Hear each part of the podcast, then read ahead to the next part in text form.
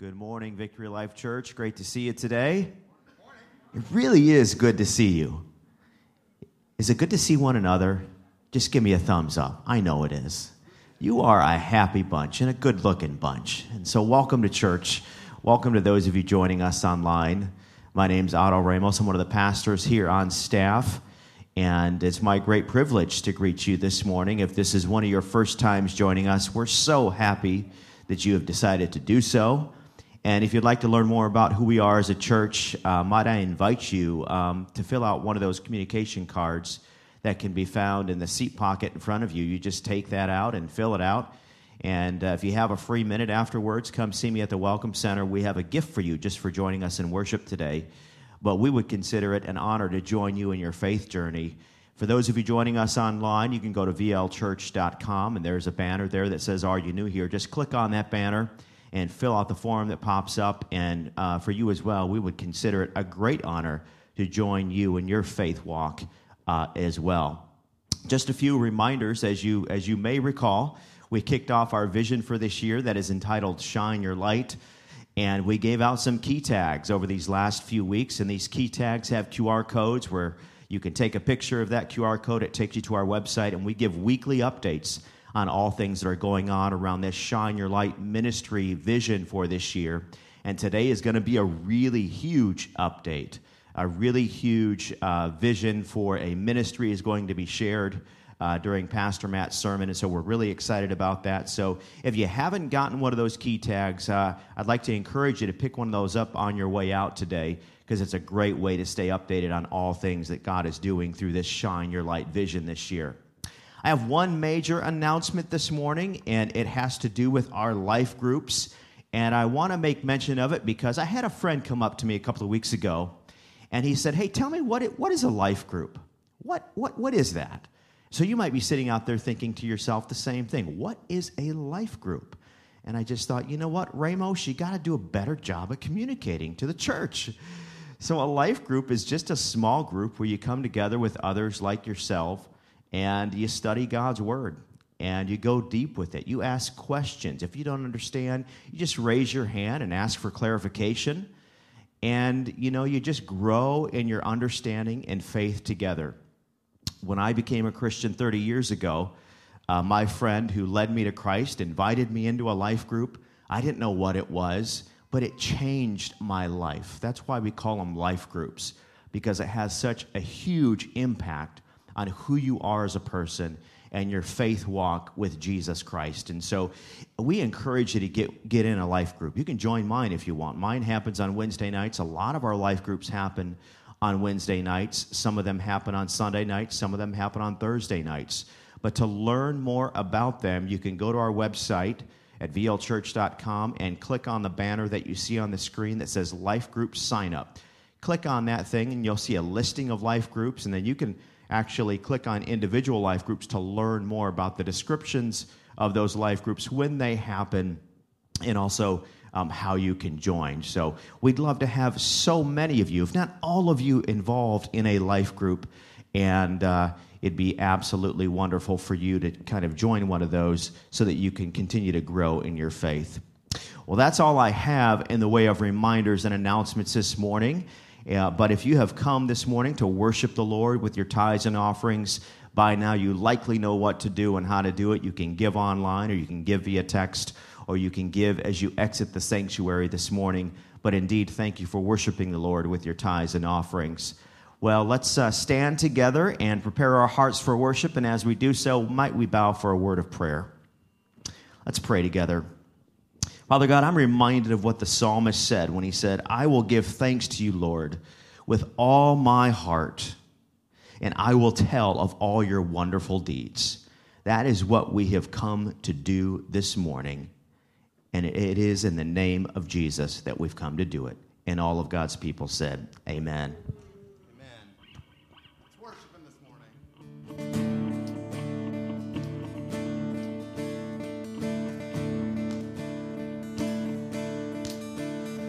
was buried beneath my shame. Who could carry that kind of weight? It was my doom till I met you. Come on. I was breathing, but not.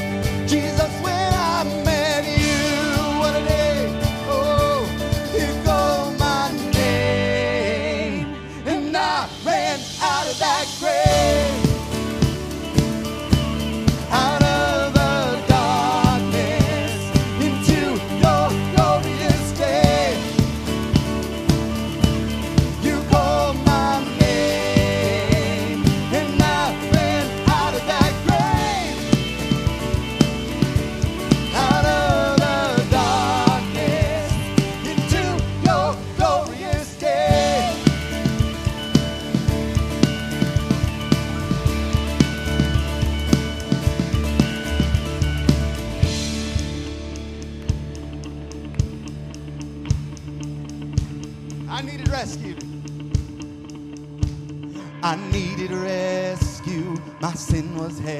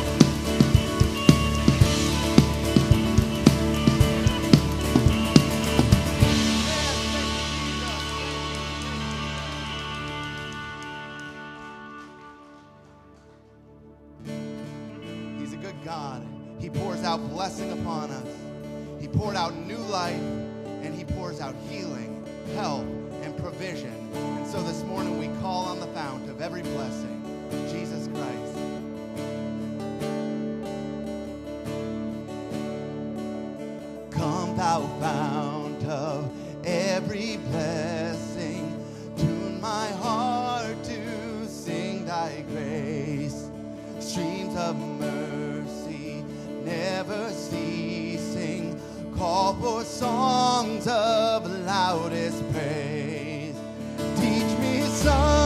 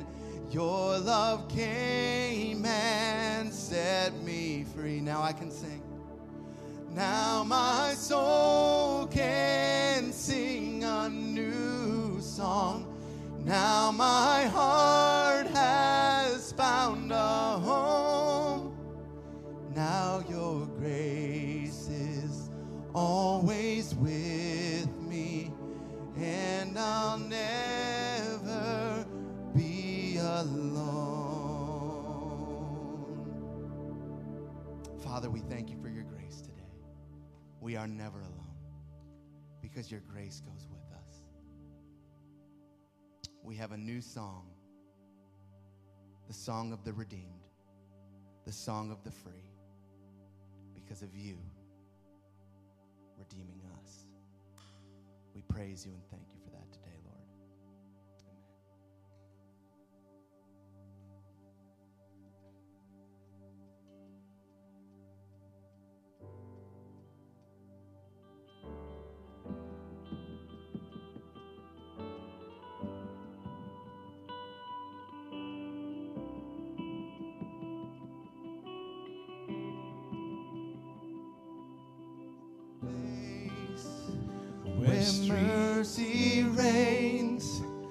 and never dies.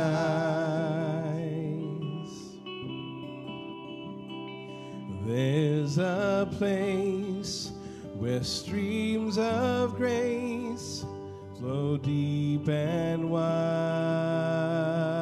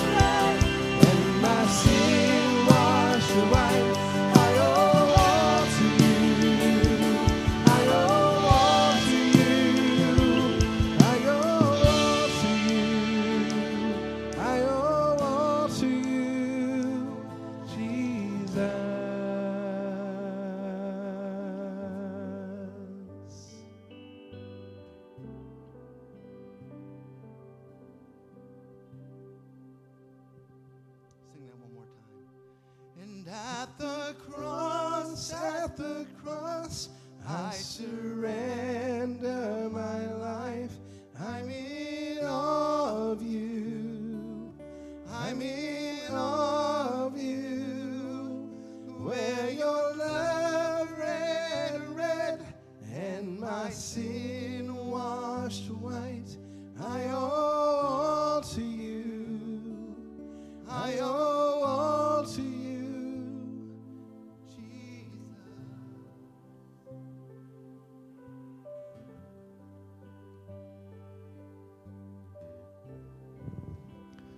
In light of all this this morning, Lord Jesus, we present our bodies as living sacrifices to you. We offer you our hands, our feet, and our voices in worship today. For, Lord, it was our sin that held you on that cross. It was our wrongdoing that sent you in pursuit of us. Not, not just the sins of the world, our sin. We stand in awe of the one who, in perfect sinlessness, died for the souls of men and women.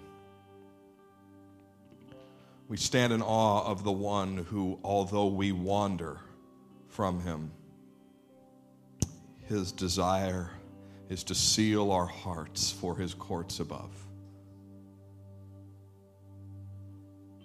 So, Lord, I pray that you would take this humble group of wanderers this morning who are reminded at 9 o'clock 9.30 on a sunday morning just how much we owe you. And I, lord i pray that your grace would meet our wandering that your love demonstrated for us on the cross would be keenly felt and that lord our days of wandering would be over in light of who you are and what you have done. Seal our hearts, Lord, for your courts above in this place. We pray these things in Jesus' name. And all God's people said, Amen. Amen. God bless you. You may be seated.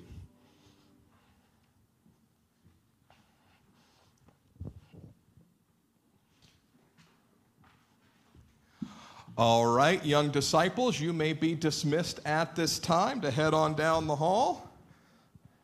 You will be hearing about what the older disciples will be hearing about this morning. If you got your Bibles, if you brought them with you, you got them on your phone or got a print copy, turn with me to Matthew chapter 8. We've been studying through Matthew chapter 8.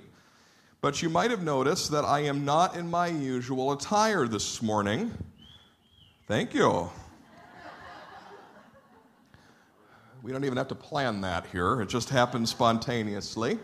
Don't usually preach in a long sleeve tee, but I've been teasing the idea that today was a big day. Have you caught those little teasers in the service that, that on September 18th we were going to lay out a piece of this Shine Your Light vision that is the most massive and big of all pieces and parts of this Shine Your Light vision that we have as a church. This has been what I'm going to share with you today, something that has been in the works since February, really of this year. There's a team of people behind what I get to share with you today, and I'm really excited to get to tell you about it and then uh, unpack the scriptures after we have done so from Matthew 8 as we've been looking at all those places in the book of Matthew where Jesus paints a picture for us of how to shine our light into the world. You know, I met with a gentleman this week for breakfast. He took our workshop years ago that is our tell the story element of our mission and vision. Okay, so we have join the story, live the story, tell the story. And so we have things like growth track and, and, and baptism and things like that for our join. And we have life groups and service to the church for live. And then we have the workshop for tell. It, it's where people get inspired and get ready to go out and evangelize. And evangelism means to go out and talk about Jesus, talk about the gospel. And so this gentleman went through it two, three years ago, and he decided that he was going to go to his workplace and start a Bible study for Christians and non Christians alike called Christianity Explored. Walking through the book of Mark, opening the door for his non churched, non Christian co workers to hear about Jesus. So he did this, and there was a handful of people in that first group. And then he kept doing it. And there was a handful more in the next group. And he reported back to me just this week that that group has grown to 23 souls over the course of two years. And, and, they are going to have to break the small group into two different groups. They're a mini church right there at his workplace. So that's what I'm going to ask all of you to do. No, I'm kidding. I'm kidding, but that's a great story, isn't it? That, that's cool that stuff like that still happens in the 21st century. Isn't it amazing? Well, I'm going to present something to you that, that is far more turnkey than that this morning, far less scary. Some of you are called to go lead those workplace and neighborhood Bible studies. In fact, five of you have already heeded that call. We said 10 of those this year. Five of you have already said, I'm going to do a workplace or a neighborhood Bible study that tries to win lost people to Jesus. Isn't that cool? Five out of 10 already. But this is one that I'm going to talk to you about today that I'm hoping every single one of you will participate in because every single one of you can participate in it. It doesn't matter what your gifting is, it doesn't matter what your background is, doesn't matter if you've been a Christian for three days or 35 years, you can participate in this great evangelistic effort that we're about to take on as a church, and it's called Pray and Go. And I'd like to take a few minutes before we get into the scriptures today to talk to you about how Pray and Go works and what it's all about. What if I told you that you could partner with your church to bless the community open the door for the unchurched to be churched, and to help lost people find Jesus, would you do it? Would you do it? Get to partner with us to bless the community. You get to help people who don't find a, have a church find a church, and perhaps see people come to know Jesus. Would you do it? And you'd say, from a, from a standpoint of your mind, well, of course I do that. I do that, Pastor Matt, but there's a lot of factors that go in to saying yes to whatever you're about to unpack. Yeah, there are a lot of factors. Doesn't fit my gifting. Well, I've just mentioned to you, anybody can do this. It doesn't need a specific gifting. So maybe some of you are thinking, well, what about time? Tell me about the time commitment, Pastor Matt. If that, all of us can do this, because I'm the busiest person here, don't you know? Aren't we all? Don't we, don't we have our fights as Christians? Who's the busiest? That's our biggest fight in churches today. I'm busier than you are, right? That's what we like to tell each other. What if I took, told you that you can participate with us in this great effort, and it would only take you one to one and a half hours every month or every quarter. That's it. That's the only time commitment we're looking for from you. One to one and a half hours every month or every quarter, and you can choose. You can go monthly or you can go quarterly. That'd be like four hours a year. That's, that's the amount of time you spend picking your nose in the car. Four hours a year is all that, you, that, that we're asking for. This is why I said everybody can do this, right? What if I told you that you never have to go to a training meeting? Would, you, would that make it more interesting? You don't have to be trained. You don't need to take eight weeks, two hours, and ten. You don't have to do it. There's no, there's no training. There's no training. If you walk out today and you're still confused, I'll put a little video out this week to remind you what I said, but that's it. There's no training. There's no training. Here's the best part. What if I told you you could do those hour, hour and a half segments on your own schedule? You don't got to meet us here. You don't have to come here. You don't have to meet up with anybody here. You don't have to come onto the church property. You can do it at any time that you want to. Would you be more interested? Okay, here's the kicker, right? See, see, see, I'm eliminating objections before I even lay it out. You ready for this? What if I told you you did not have to preach? Thrilling, right? Thrilling, thrilling. But what if I told you you'd be going in the power of the Holy Spirit? You don't got to preach, but you can go in the power of the Holy Spirit. For those of you who are driven by your friends in church, what if I told you you could choose the people you did this with? You could choose, you can go out and sign up for today and say, I would like to go with so and so. We'd want you to pick who you go with.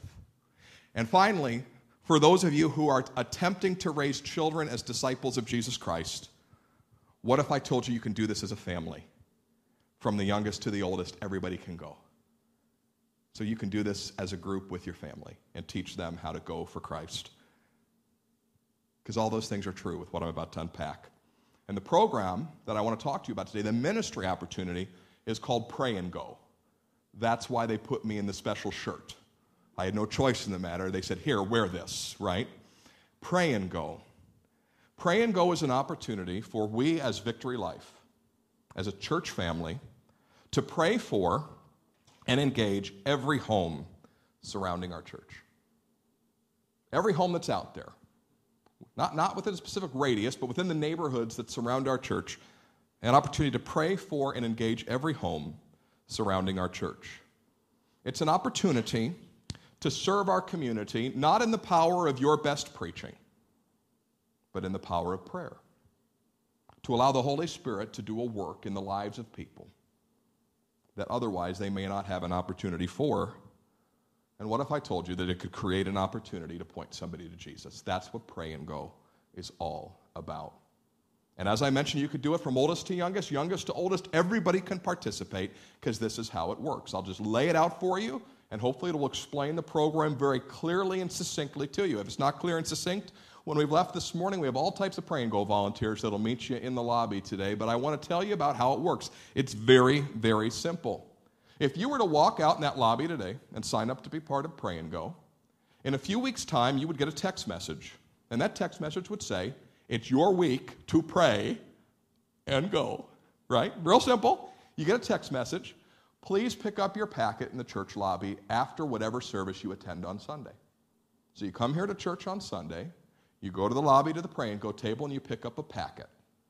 In that packet is a list of addresses, a map, a do's and don't sheet, just in case you forget what you're doing and what you don't need to be doing. Do's and don't sheet, all right? And 20 to 25 door hangers for the addresses that we would give you. You would then go at whatever time occurred to you, hopefully not three in the morning, but whatever time it occurred to you to go that week, with a partner, with a friend, with a family member, and you would go to the place on that map in Stow, Cuyahoga Falls, Hudson, wherever we, we would send you, and you would go to that neighborhood and get out, get out of your car, get out of your car, park in an approved parking spot, get out of your car, and you would walk along the sidewalk and stop in front of home one. And you'd pray for the people in that home. You and your partner, you and your family. Not a deep intercessory prayer, not a 25 minute prayer meeting prayer a simple prayer like Heavenly Father, thank you for the opportunity to be out here today. I thank you for the people in that home right there. Lord, I pray if they do not know Jesus Christ as Lord, that you would arrange the circumstances of their life that they would come to know you. Lord, I pray for whatever's going on in that house right now, whether there's sickness or whether there's financial need. Whatever they need a blessing from you, Lord, I pray that they would reach out to you and they would find you. And Lord, I pray that if they don't have a home church, a, a place that, that they can learn about Jesus, that they might attend Victory Life one day. Amen.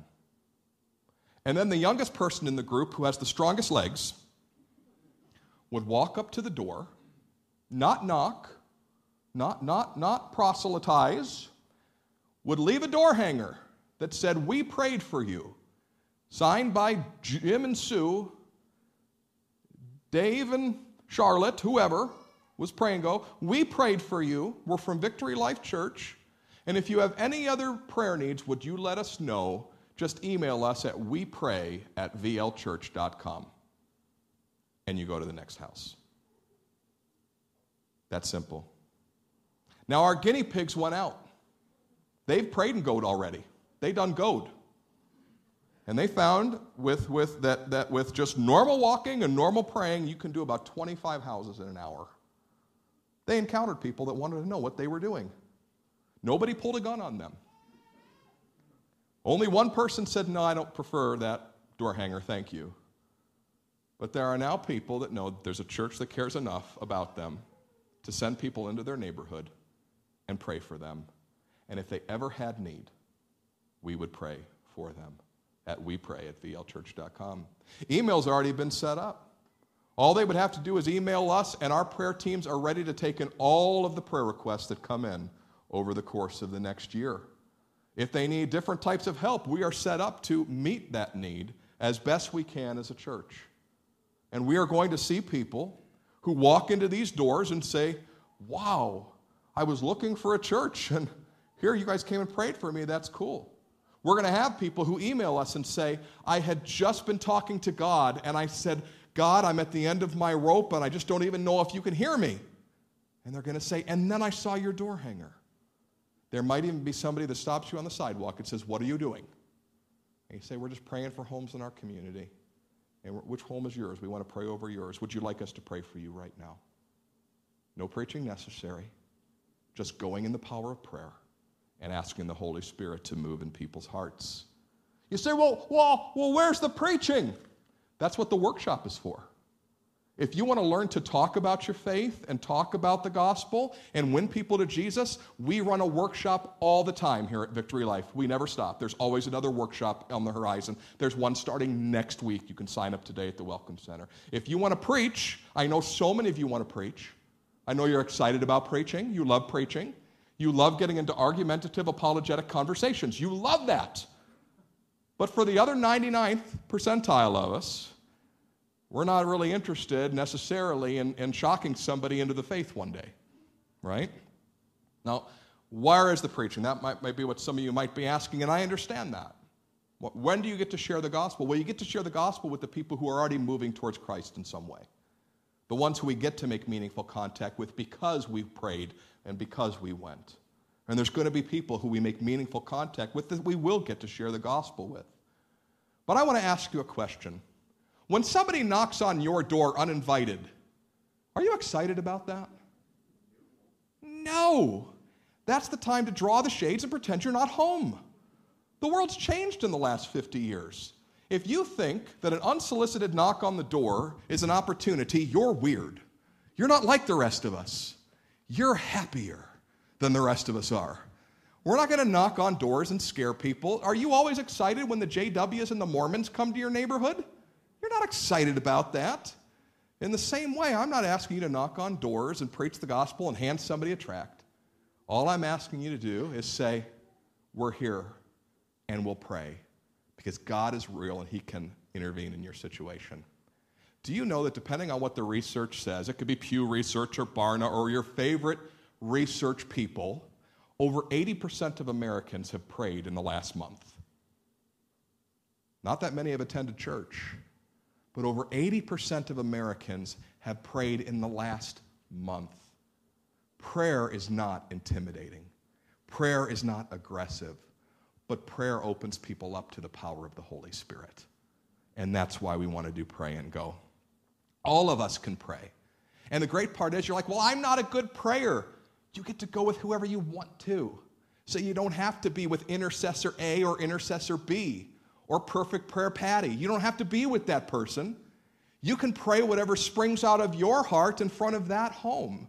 And if somebody goes, What are you doing? and you say, Well, I'm praying for people in the neighborhood, can we pray for you? They're not expecting you to be eloquent, they're expecting you to be authentic. It's a powerful program. It's a powerful program. The great part about this, too, is it gets our feet moving, and it gets our feet moving outside these doors. Some of us just need that. We need our feet moving for the gospel outside of these doors. And I don't expect pray and go to be the end of your journey towards evangelism. I expect it for many of us to just be a reignition or a beginning. A reignition or beginning to our evangelistic journey. Just getting out there again for Jesus and letting people know that we're here and we care about them. You know the biggest obstacle to people coming to Victory Life? Do you want to know what it is? It's not the utter darkness of the world.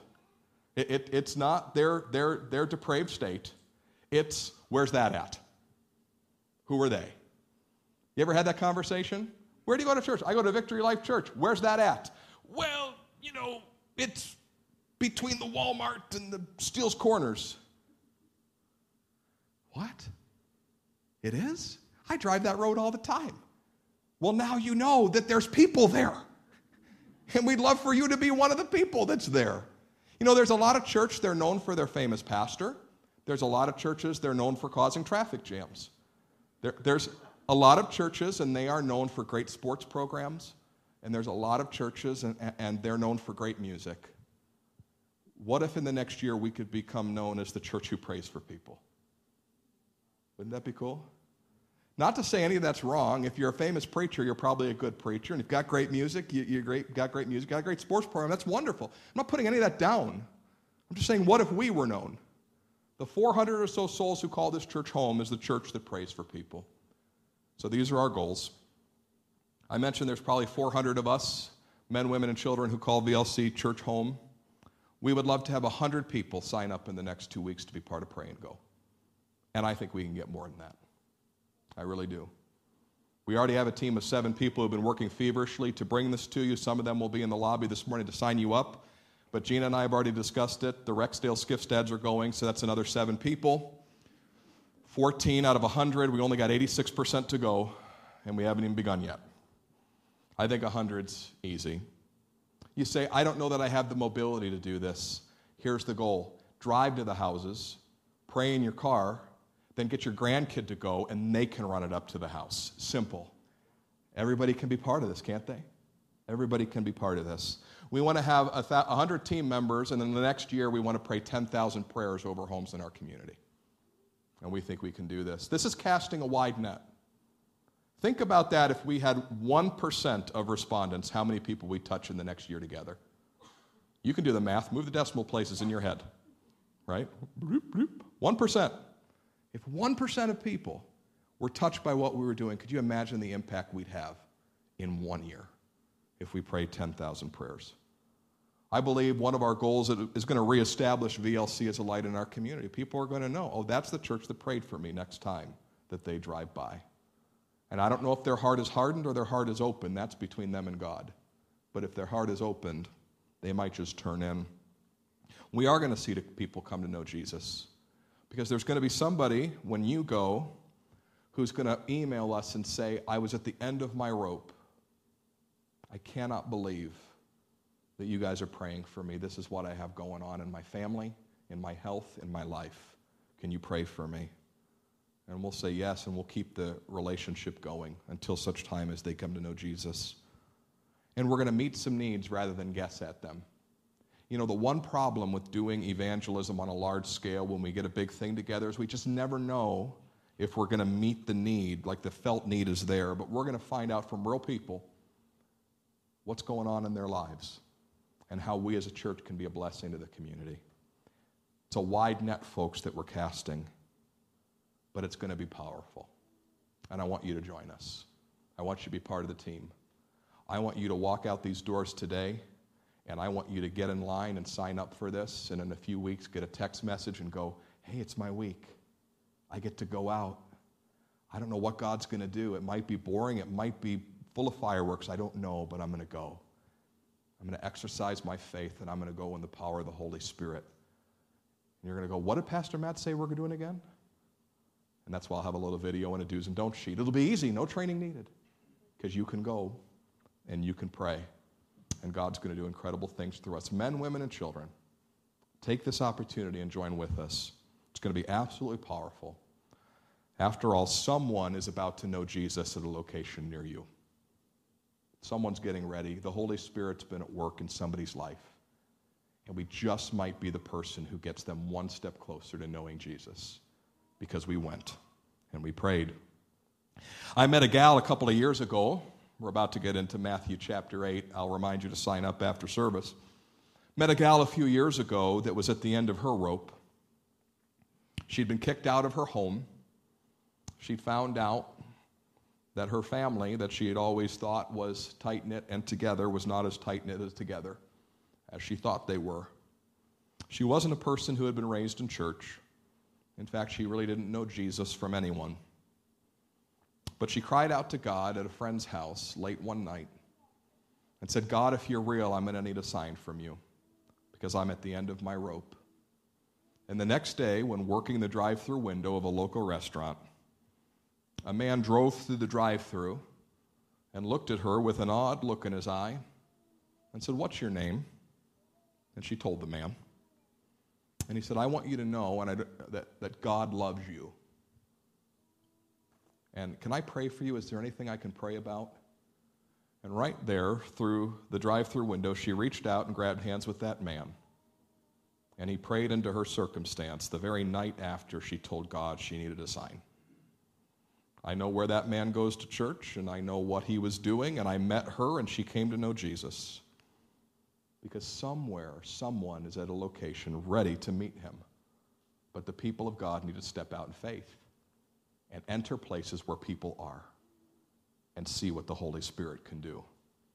One such story is found in Matthew chapter 8, when the Son of God steps into a place called Capernaum, and an unlikely person has an unlikely encounter with Jesus and unlikely salvation results. Let's read about it. Verse 5 of Matthew chapter 8 and following. When Jesus had entered Capernaum, a centurion came forward to him, appealing to him Lord, my servant is lying paralyzed at home, suffering terribly. And Jesus said to him, I will come and heal him. But the centurion replied, Lord, I'm not worthy to have you come under my roof. But only say the word, and my servant will be healed. For I too am a man under authority, with soldiers under me. And I say to one, Go, and he goes, and to another, Come, and he comes, and to my servant, Do this, and he does it. When Jesus heard this, he marveled and said to those who followed him, Truly I tell you, with no one in Israel have I found such faith. I tell you, many will come from the east and the west and recline at the table with Abraham, Isaac, and Jacob in the kingdom of heaven, while the sons of the kingdom will be thrown into outer darkness. In that place there will be weeping and gnashing of teeth. Turning back to the centurion, he said, Go, let it be done for you as you have believed. And the servant was healed at that very moment. Now, as I mentioned, this is an unlikely encounter, it's an unlikely request. It's an unlikely demonstration of faith from a man that you would not expect. It's an unlikely speaking sp- speech about salvation. And maybe the only thing that's expected in this story, if you're a Bible reader, is that Jesus does a miracle. Like when the miracle is the normal thing, we know something big has taken place. And that's what this story is all about. Something big is taking place because a request for healing is made, and it gets Jesus talking about heaven. Let's see how we get there. Now, for those of you who've been raised in church who know your Bible, you know that Jesus is the Savior of the world. In fact, that was always God's plan to send a Savior into the world. Genesis 3, Genesis 12, the latter parts of Isaiah let us know that the Jewish Messiah will be a worldwide Savior. But Jesus' earthly ministry was to the Jewish people. Those three years that he spent were to Jews, folks who had descended from Abraham, Isaac, and Jacob, folks who had read the Old Testament backwards and forwards, folks that were expecting a Messiah, expecting a Savior. I don't know that there was much messianic expectation in the Roman legions. I don't know that they were looking for a Savior necessarily. And that's why it's so unlikely that a centurion walks up that day. This is a Roman soldier. And not just a Roman soldier, but a Roman soldier who commands about 100 men who are occupying Israel. That's who this man is a Gentile, a Roman soldier, a conqueror, an occupier. And he comes to Jesus pretty soon after the Sermon on the Mount and says, I need you. It seems unlikely that a non Jewish person would come to a Jewish leader for help. And this centurion, though we may find in other parts of Scripture, while he may have been a decent guy, he is a representative of Rome. He is an occupier. And usually, occupiers and natives don't get a well all that well, don't get along all that well. By the world standards, he would have been Jesus' superior. By the world standards. Yet this man calls Jesus Lord. By the world's reckoning, he should not have been able to recognize Jesus as anyone special. By the world's standards at that time, Jews and Gentiles don't mix. And yet here we are. Jesus enters Capernaum, he approaches him, and he asks him for something spiritual. He asks him for a healing. This isn't material, it's spiritual. He's got a servant at home, someone that he cares about deeply, who is suffering terribly, and he is in need of spiritual support. He's at the end of his rope. He needs God to intervene. And Jesus enters Capernaum, just the right person at just the right time.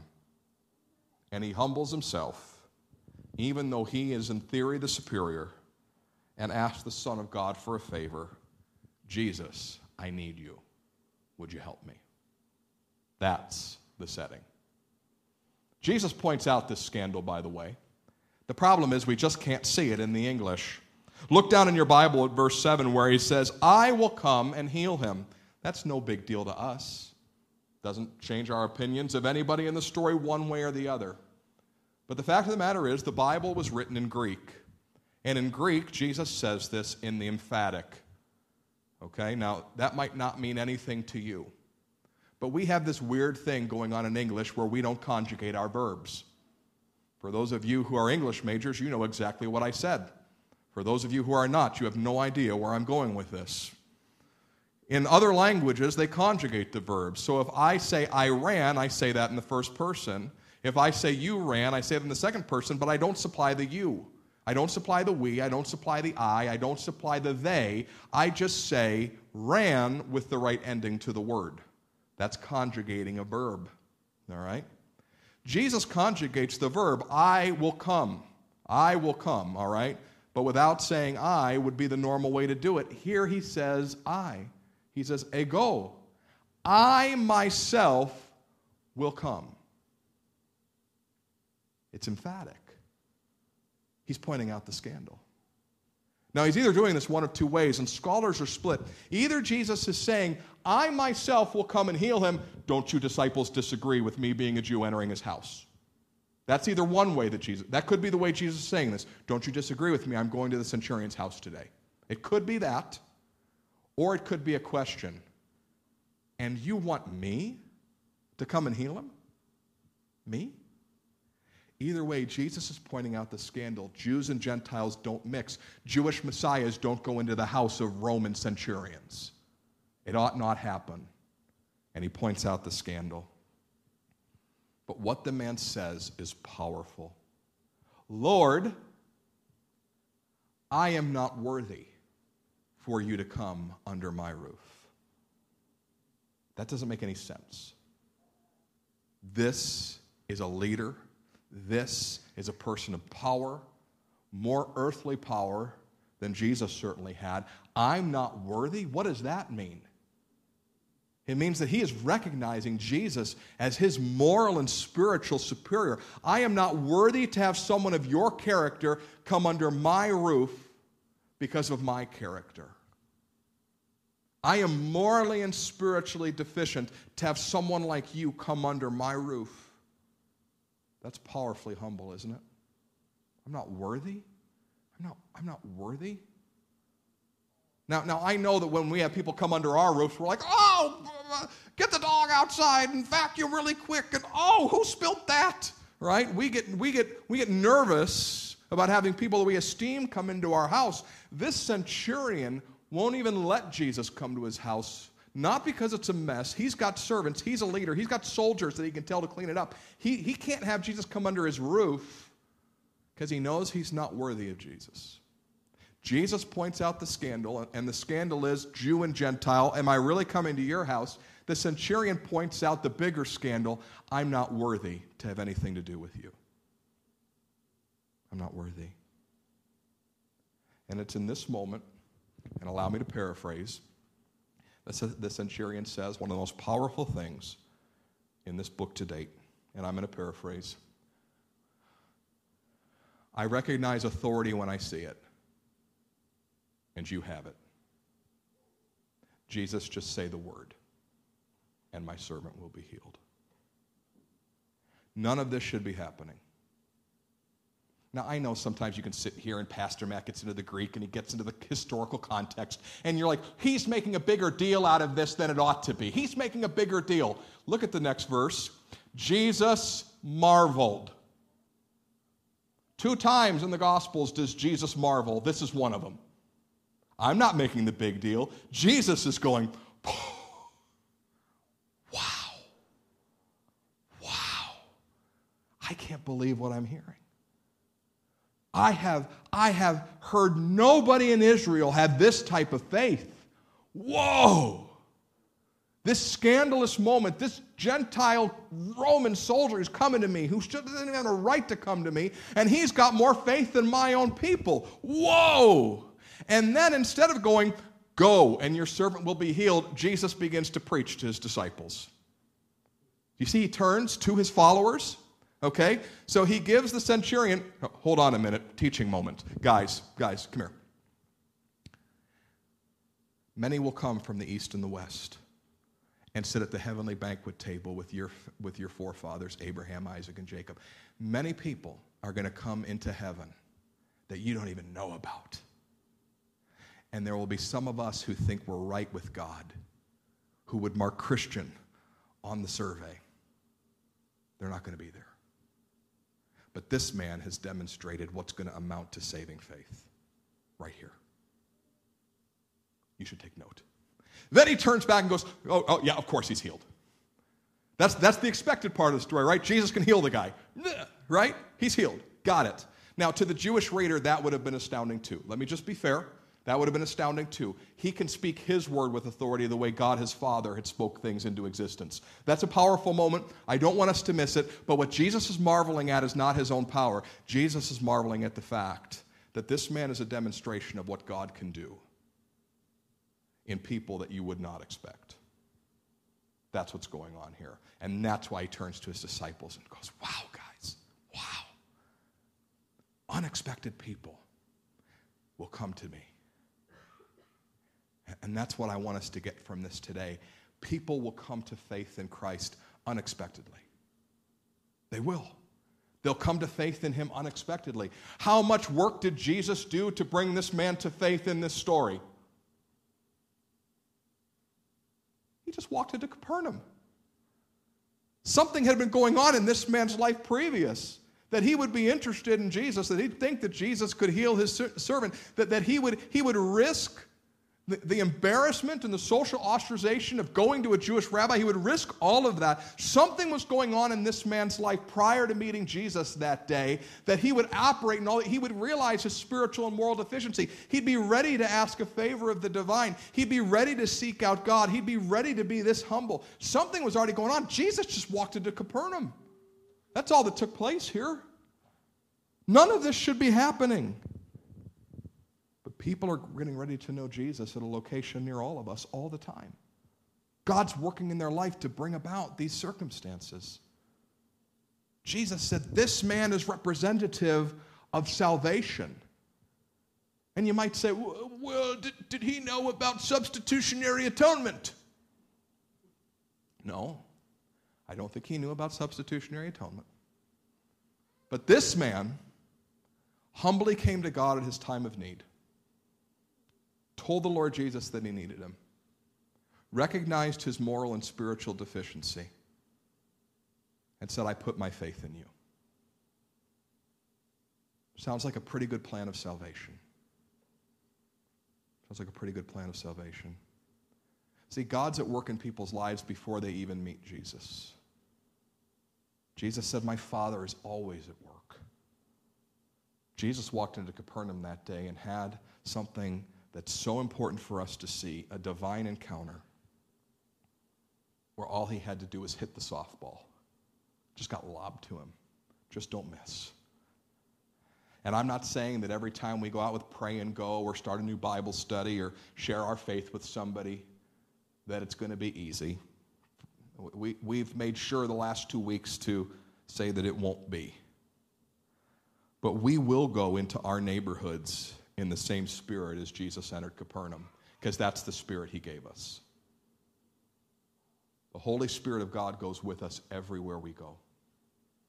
And we're going to have opportunity to point people to Jesus and move them one step closer to Him. That's why we do something like pray and go, to be out there and available the way Jesus was that day, recognizing that God is always at work and unexpected people come to faith in unexpected ways but at a time in people's lives when they are at the end of their rope and they need the divine to intervene.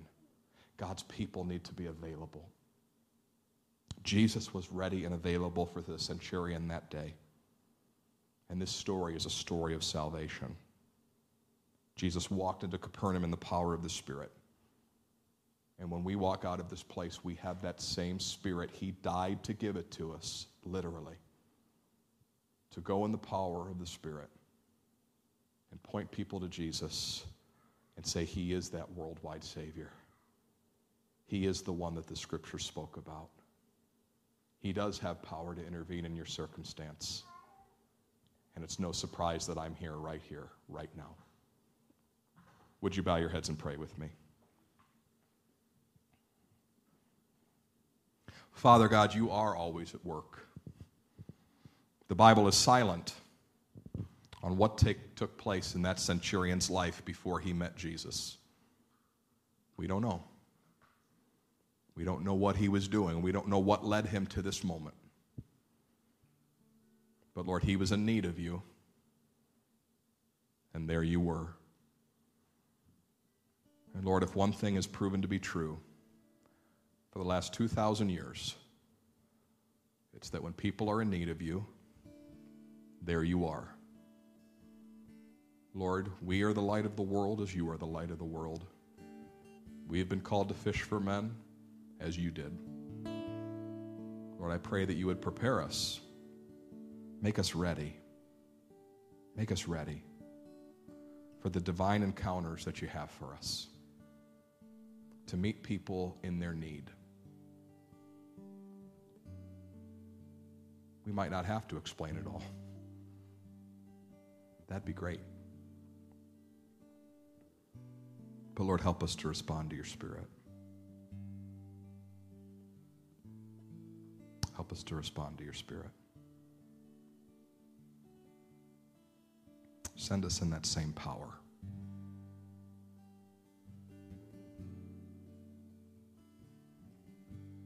Send us in that same power.